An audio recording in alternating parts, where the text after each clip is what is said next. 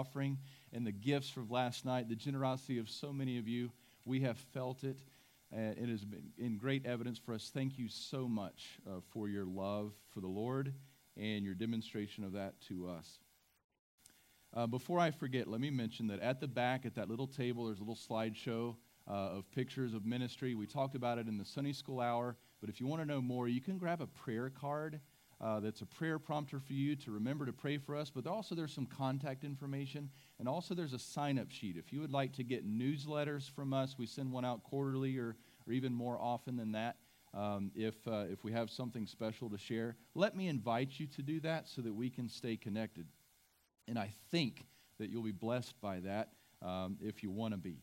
So, this missions conference, your pastor has shared with us, all of who presented, and he shared, uh, shared it to all of you on Thursday night, that one of his prayers is that God would use this, this particular missions conference, to perhaps lay it on someone's heart or some family's heart to actually say, you know what, I'm going to look back at that conference and say, that's what God used to move me into missions, whatever that looks like but to, to get you to someone, someone here to take that step. And you know, that's appropriate to do. It's appropriate to bring that to our conscience, uh, our consciousness, because, you know, at the end of the day, it's a decision point, right? It, you either do it or you don't do it. And so, wrapped up in all of that is the, the awareness that, oh, I've got, there's a decision here at some point. And so it's very appropriate to bring it to our consciousness. Now, let me invite you to turn to Ephesians chapter 3. This is a chapter we're going to be looking at. Not, we're going to exposit some. It's going to be more of a survey, uh, and you'll see as we go through it uh, what our intention is this morning. But w- as I think about my life and what God used to get me into the mission field, I realized that it was several things. First of all, it was the fact that I grew up in a Christian home and I went to a, a church, a gospel believing, Bible preaching church that emphasized missions. And I can't overstate the importance of that.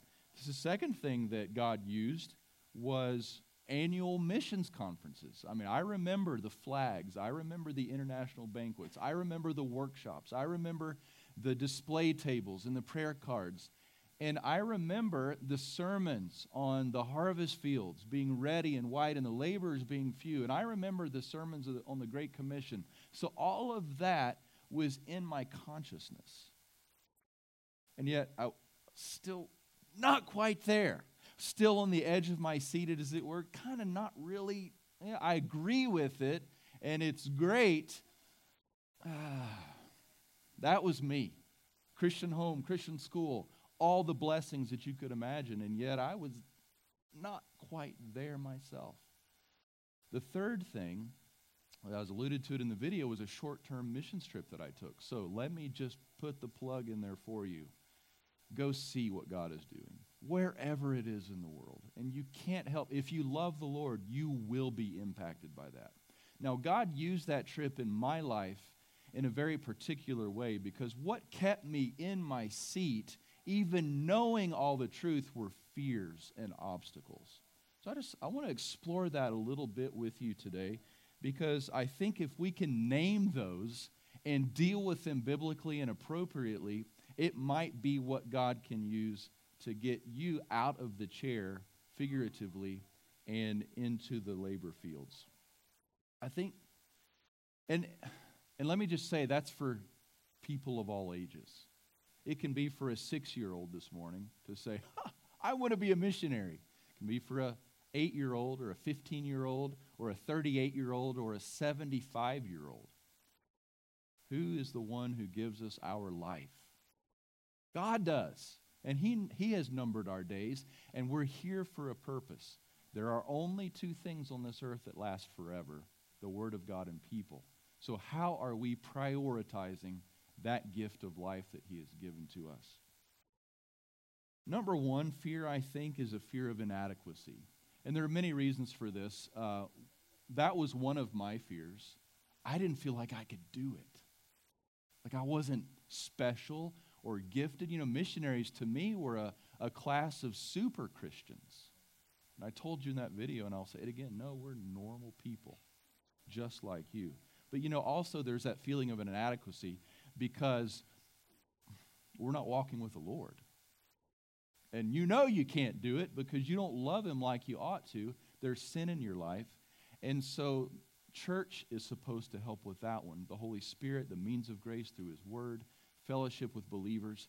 And so, there's feelings of inadequacy that can be there. If you want to write these down and then maybe deal with them later, see what, see what where your heart is with this and do business with the Lord. Second one is fear of the unknown. You know, fear is legitimate. It's, it's not necessarily right but it is real.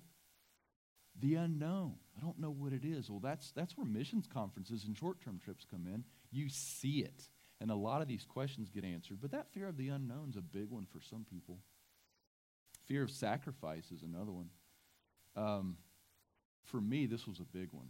And I'll just be very open and transparent with you. I like running water and real toilets. I like air conditioning. And I, I, that, was, that was one of the things that kept me in my chair. Well, one of the ways to break down that obstacle is to go for a short period of time and see what people are doing, and you realize, oh, missions doesn't have to look like thatched roof huts, and it, it can look like urban Brazil, right? It can look like metropolitan Dalhart. It really can. So, but that can be a real feel, a, a real fear for, for many people. I, it was for me. That was a big one for me. I thought that, you know, plumbing and air conditioning were normal. Then I realized that we're the anomaly. We're the outlier for all of human history and all of civilization. Like even today, it's it's an anomaly. It's an outlier. And uh, the short term trip helped overcome that one for me. But another one there is family, you know, distance from mom and dad and grandparents and, and all the rest. That's a big one. How do you deal with that one? Well, you got to be word saturated. This isn't the sermon, but it's maybe a sermonette. What did Jesus say? He said, If you forsake houses and lands and mother and father and family for my name's sake, I'm going to give you a hundredfold. You have the right perspective on that? This leads to the next one a wrong perspective on life. Many of you don't have the full picture, and that's what we're going to talk about this morning. I got a job already, or, or if you're really spiritual, you can say, My ministry is whatever, but you're living for yourself. And this is really difficult because only you know it. Because a pastor can minister and be doing it for pride and can be doing it for, for, for import, a feeling of importance. Anyone can do anything for the wrong motives. So, what is your perspective? Do you have the right perspective on life? Who are you living for, and who gave you life anyway? Um, number five, a wrong default setting. And this is where just the heart of Christ comes in, and we need to be living this and thinking this and praying this but rather than saying, I'll go if God calls me, why not say, I know God wants people to go. I'll go unless He leads me to stay. Now, that is going to look like different things for different people, but maybe we have a wrong default setting. Why are we still here on this earth? God saved us, right? For what purpose? To glorify Him, to glorify our bodies to dwell with Him forever. So why not just do it? Why not just, boom, you're saved, let's go to heaven? Because we have a job to do, right? It's not our life, it's His life in us, it's His mission. So maybe we have the wrong default setting. All of, the, all of these reasons, and there are more, these are just ones that were very real and raw for me. All of these reasons can be boiled down to an inadequate view of God and God's purposes. So if you want to write one of them down, write that one down. An inadequate view of God and of God's purposes. And that's what we're going to consider this morning. We're going to deal with that obstacle as we look at Ephesians chapter 3. Now, athletes envision themselves in the end zone, making the big play, hitting the home run, making the basket or the slam dunk, landing the jump, you name it. They envision that. They practice. That's what helps them get through the grueling regimen of two a day practices and 5 a.m. gym sessions. And that's what gives them the impetus and motivation to forego another plate of cookies or another milkshake because they want the prize. Okay? It's not that they don't like these things, but they have decided that's where I'm going. That's the big picture. They want the trophy, they want the championship. But that's what keeps them going. It's not because they love the practice, it's not because they love the strict diet. It's because they love what they're going to get when they do it, because they see the big picture. So this morning, let's just think through and meditate on what is God's ultimate purpose for everything. You know, He tells us that? He tells us that all over His Word, but we're going to look at Ephesians chapter 3 as we get started. Here's how we're going to do it. I'm going to give you the outline straight away so that you, if you're a note taker, you can write it down and then put your pen away and listen. It's going to be uh, hopefully helpful for us this morning. Number one, two points. The first point is this the ultimate purpose for everything and where missions fits in. God is glorifying himself by calling out a people for his name. God is glorifying himself by calling out a people for his name. He is the center, not us. It is his doing, not ours. That's the first point. The second point is this we are glorifying God as part of that body. We are glorifying God as part of that body. We display his manifold wisdom in us and through us. We're going to see that in this chapter. Our part in that plan of God, in that purpose of God, is to display his manifold wisdom in us and then through us. And then underneath that, we fulfill then his eternal purpose for us and through us. So God is glorifying himself, and we are glorifying God. In both of those, God is the one getting the glory. This is what God is doing.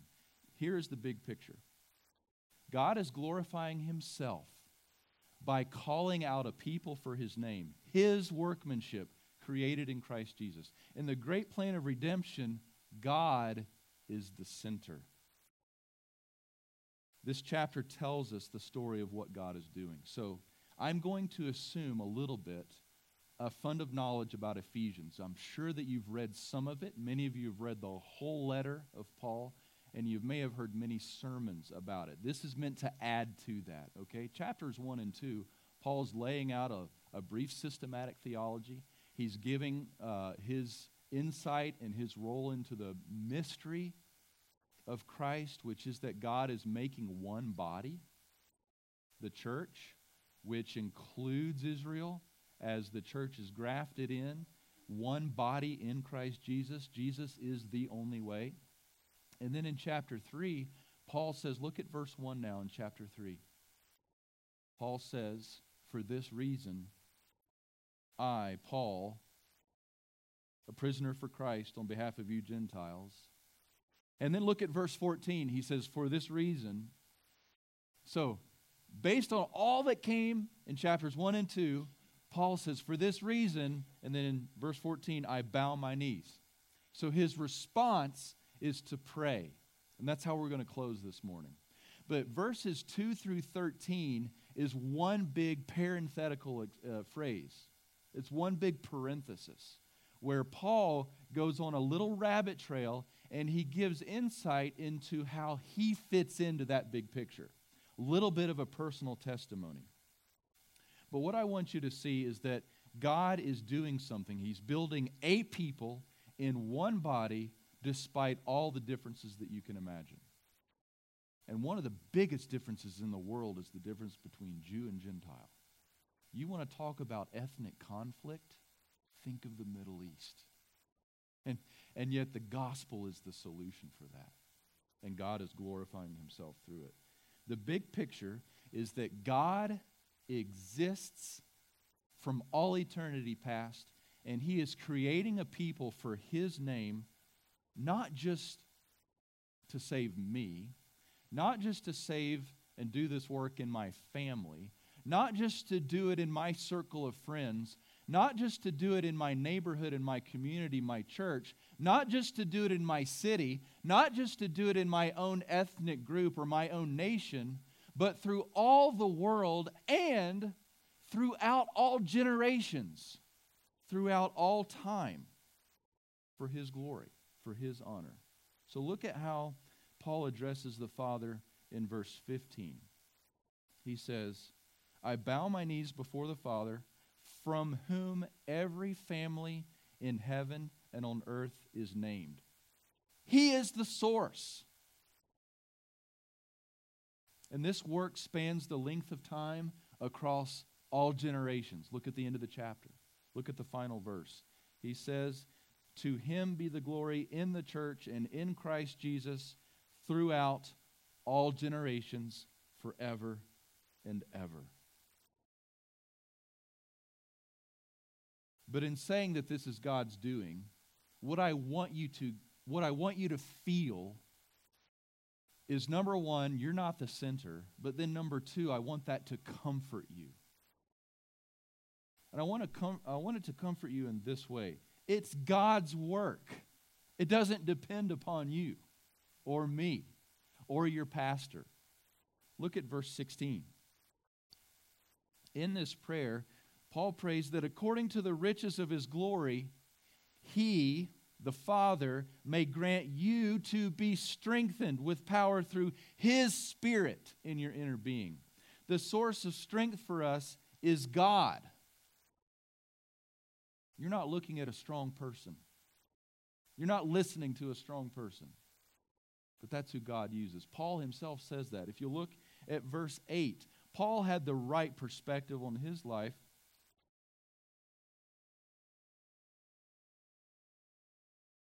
Verse 7 Of this gospel I was made a minister according to the gift of God's grace, which was given to me by the working of his power to me, though I am the very least of all saints. Now, I don't think Paul was, but he knew he was. But that's the idea that I want you to see that it's you're not looking at a special person with unique giftings that aren't available to other people who say, I'm willing to be used as well. All of the strength comes from God. Let that comfort you and maybe move you out of your chair. But let it remind you that because it's His strength and His working, it's going to work. The gates of hell, even, cannot prevail against His church. Look at verse 12. Verse 12 says, verse 11, this was according to the eternal purpose that he has realized in Christ Jesus our Lord, in whom now, because we realize it's in him and his strength, and because it's already done, we have boldness and access with confidence to him. That verb is past tense. He has realized it there are some amazing implications of that as we consider how we fit into that big picture. So, point number one God is glorifying himself by calling out a people for his name. What's the big picture? The big picture is that God is at work sovereignly creating a body, bringing about the redemption of his people through the merits of Jesus Christ. We heard the testimonies this morning. It is not our works that save us, it is the righteousness of Christ and his taking our punishment that saves us. Rejoice in that. And in that way, we see that God is glorifying himself. But notice, secondly, that we also play a part in God's work in bringing glory to God. So we saw at the beginning of the chapter that, that Paul says, For this reason I pray and we saw insight into Paul's role in this big picture. You say, well, that's great. Paul was the first missionary. Paul was an apostle. Paul was extra special. And you're right, but Paul just said it. He was the least of all saints. So while we can acknowledge his unique role, we also need to see what our role is. So now let's dive in and let's look at verse, starting in verse 10. Uh, 8 and 9, Paul says, you know, this is my plan. But God is doing a work, verse 10, so that through the church, the manifold wisdom of God might now be made known to the rulers and authorities in the heavenly places. This was according to the eternal purpose that he has realized in Christ Jesus our Lord. He says, so that through the church, who's that? That's us. This is our part in what God is doing. Now, notice a couple of things about this plan. First of all, this is an eternal plan. He, he says that in verse 11. An eternal plan. Jesus going to the cross was not plan B. Ephesians chapter 1, Paul says, This was the plan before the foundation of the world. Before Adam was created, God knew that Adam would sin. And what do you think Adam expected when God came to him after he had eaten the fruit? I imagine poor Adam expected the just wrath of God. And he did die, and all the consequences of sin that we suffer today are real. But what did he hear God tell the serpent? The seed of the woman will crush your head. This had been planned before the world was created. It's an eternal plan. But notice, secondly, that this plan is a guaranteed plan. I alluded to that earlier. It has been realized. What did Jesus say when he was on that cross? It is finished. Our redemption was accomplished. It wasn't a theoretical atonement. When Jesus died, he died for my sins. All of them. The ones I haven't even committed yet. Because the Father is pleased with the sacrifice of his Son. It's a guaranteed plan. And lastly, notice about the plan that it's, the, it's a grand plan, and grand is really too strong a word. We just watched the Andy Griffith show uh, the other night, and Barney Fife is talking about big news that's coming to Mayberry is about this escaped criminal. You probably know that episode, and and it, Barney bumbles his way through. He's telling Andy at the very beginning, "It's big, it's big, it's big, it's big, it's big." And Andy, Andy said, uh, "Yeah, that's pretty big, all right." Well, big isn't the word for it right? It's grand. It's the grandest of plans that we're talking about here. It's the plan of God redeeming lost sinners and reconciling them to himself through the person and work of his son Jesus Christ to give us eternal life. The wages of sin is death. The gift of God in Christ Jesus is eternal life. And what is eternal life? It's the restoration of that relationship, being with God and knowing God, not just recognizing Him, not just being acquainted with Him, but knowing Him, fellowshipping with Him as our Creator and also is our Redeemer. It's a grand plan. That's the plan. Now, we are supposed to display that plan, and it's called the manifold wisdom of God manifold, the idea of grandeur. You can't mind the depths of it. You can't spread your arms far enough to, to encompass it. It's bigger than you can imagine. You'll see that in the prayer.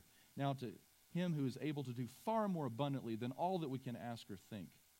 All, you can't even imagine the plans that God is accomplishing for His glory. That's the purpose. We've already established that from this text. So we display the manifold wisdom of God. Now, I want you to notice something else. To whom do we display this? And this will give you a, an idea of the grandeur and the scale and the perspective.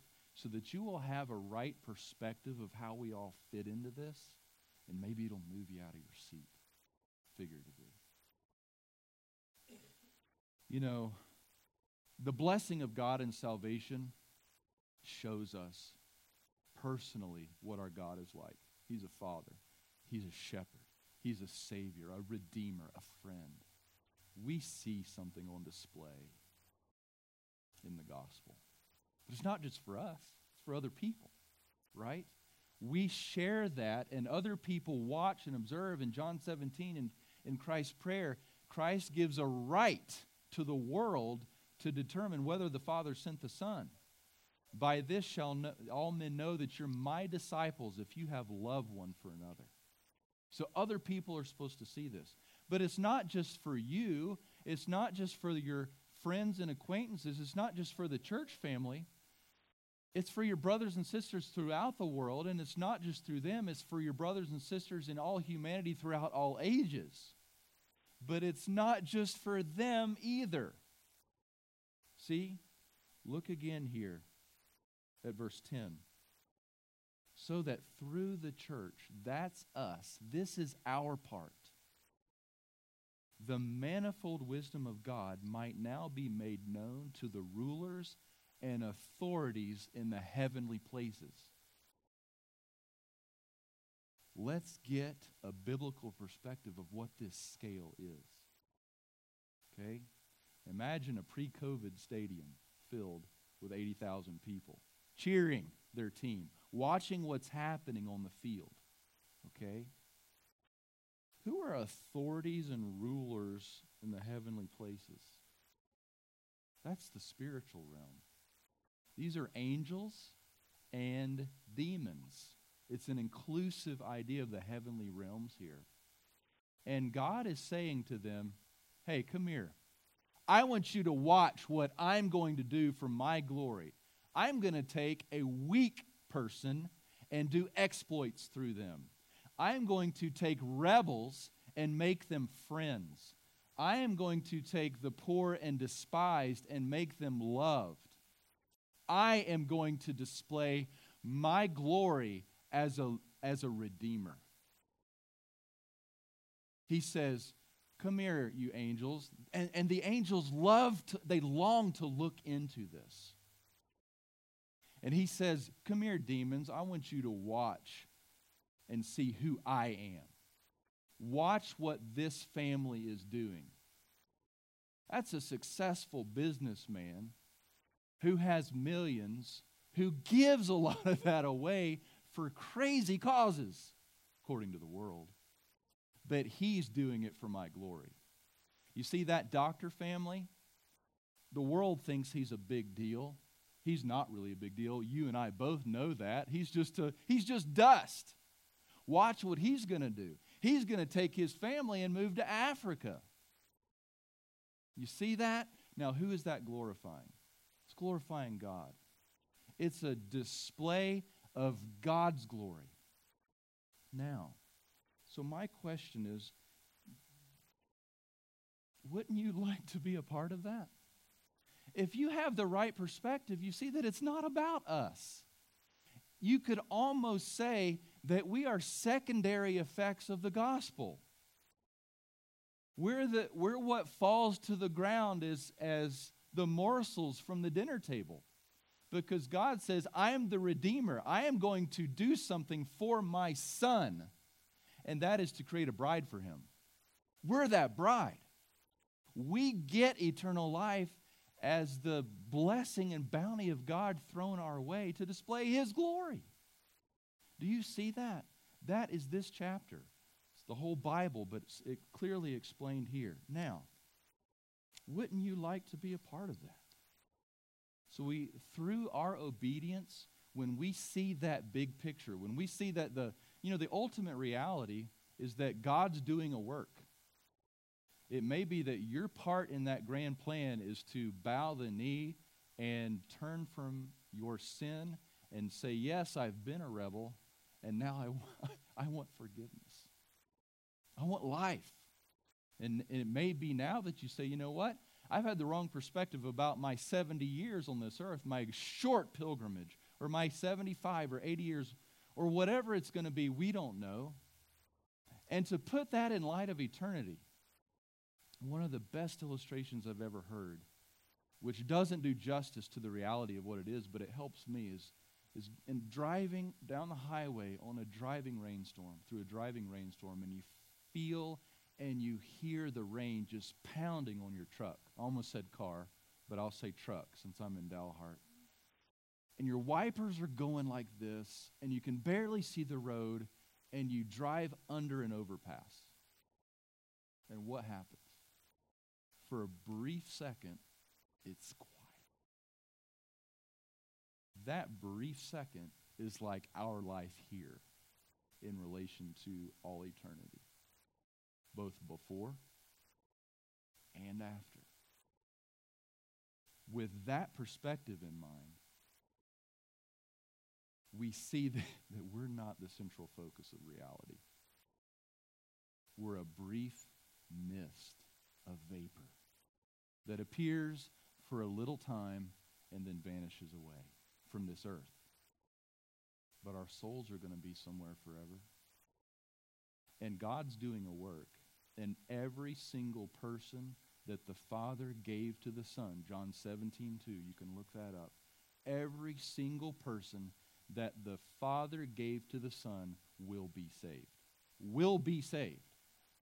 And God says, I'm going to do that through the church. I'm going to do that through the work of missions. I, he could snap his fingers, figuratively, and we would all be perfect. But he just didn't do it that way so that he can display his glory to the authorities and rulers in the heavenly places. And they will marvel because we're nothing. But God uses us. He says, in effect, listen, the championship game has already been won. Would you like to join the team? We already have the trophy. And you might say, but, but I didn't do anything. That's a that's not a legitimate objection. He knows that. By his grace and love and mercy, he's inviting you to come join the team. You may say, Well, I don't have the skill. He knows that. I can't coach. I can't teach. He knows that. But he invites you because he's doing the work. And because we're weak, in fact, because we're dust, he gets more glory. So, would you please let the Bible correct your thinking? Would you please reorient your perspective? We need this. You need to hear this message not just today, but again. You need to be immersed in the Word of God so that you can have the right perspective so that those obstacles can be overcome. They're real obstacles. I'm not discounting that. But what I want to do is say those real obstacles are like when you hold your thumb up right here and you say, I can't see anything. Well, just put your thumb out a little bit and see what God is doing. You don't even notice your thumb anymore because you see everything. If you can see a glimpse of God here in this big picture, calling out a people for his name, for his glory, and that our part in that is to glorify God again. You might just be that more willing to go. Now, what is our response? Well, Paul says, For this reason, I bow my knees. So let's close our time together by looking at this prayer very briefly and understanding what Paul is praying for. I wish we had another two, three, four hours because this prayer could, it, it, it deserves its own series, okay? We can't do that, but I do want these words now to inform our thinking. For this reason, I bow my knees, verse 14, before the Father, from whom every family in heaven on earth is named. Lord, you're doing the work of missions through us, that according to the riches of his glory, he may grant you, he may grant us, he may grant me to be strengthened with power through his Spirit in my inner being, so that Christ may dwell in my heart through faith, that I, being then rooted and grounded in love, may have strength to comprehend with all the saints what is the breadth and length and height and depth, and to know the love of Christ that surpasses knowledge, that you may be filled with all, that I may be filled with all the fullness of God. Now to him who is able to do far more abundantly than all that I could ask or all that I could even think, according to the power at work within me, to him be glory in the church and in Christ Jesus throughout all generations, forever and ever. Lord, I want my life to glorify you. Now, I've already given you the conclusion, but let me just highlight a few aspects of this prayer. He prays for strength. Let me just talk about strength of knowledge very quickly. How many of you have ever been driving down the road and your wife says, Are we going the right direction? Or maybe your husband says, if you're, are we going the right direction? And you say, I think so. Well, we have GPS nowadays, but you remember pre-GPS days, you would go somewhere, you'd have to stop and ask for directions. Well, theoretically, right? If you were certain where you were going, no matter how many times your passenger asked the question, Are we going in the right direction? That question would not bother you because you had strength of knowledge. You see that? But if you didn't have, if you thought you knew, but it wasn't really settled, you're going to get shaken up by that question. So Paul prays for strength. Very key. It's very important that we understand that we have a biblical view of the big picture. If you know what God is doing, if you know what God has already done, you are going to be brave enough to act. Do you see that? That link is so vital because our fears, our doubts, our uncertainties, our feelings of inadequacy will keep us in our seats. But God's Spirit and God's strength is meant to get us to obey Him. I'll never forget this illustration. This, this really happened. Chick fil A is a special treat for our family. They don't have those in Africa. We went to a Chick fil A again pre COVID days, and um, the playground was there, and the kids wanted to go play, and they couldn't open the door. So I can't open the door. So go, go push on the door. And I come right behind them. And as they're pushing on that little, pulling on that little handle, I pull on the big handle and the door opens. And what do I tell my kid? Good job! Way to go! Now, who opened that door? I did. But I let my child be a part of that. That's what missions is. God's doing a work, and He invites us to take part.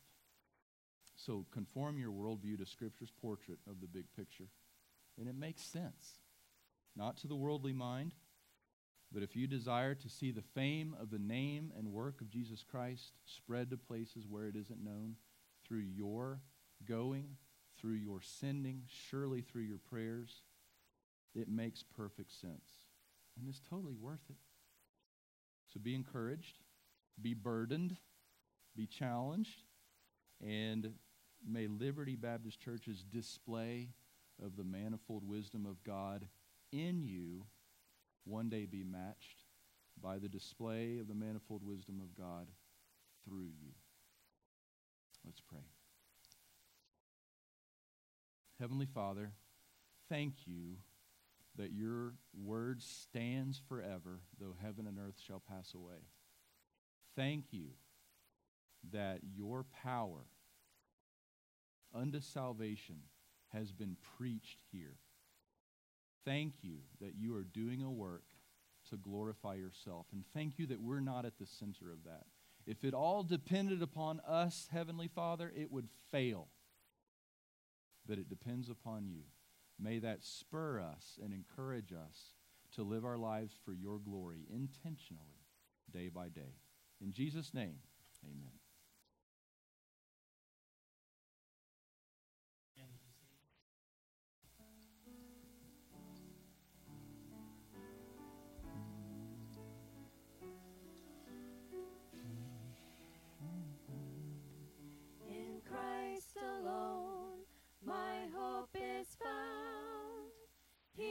my life, my strength, my song.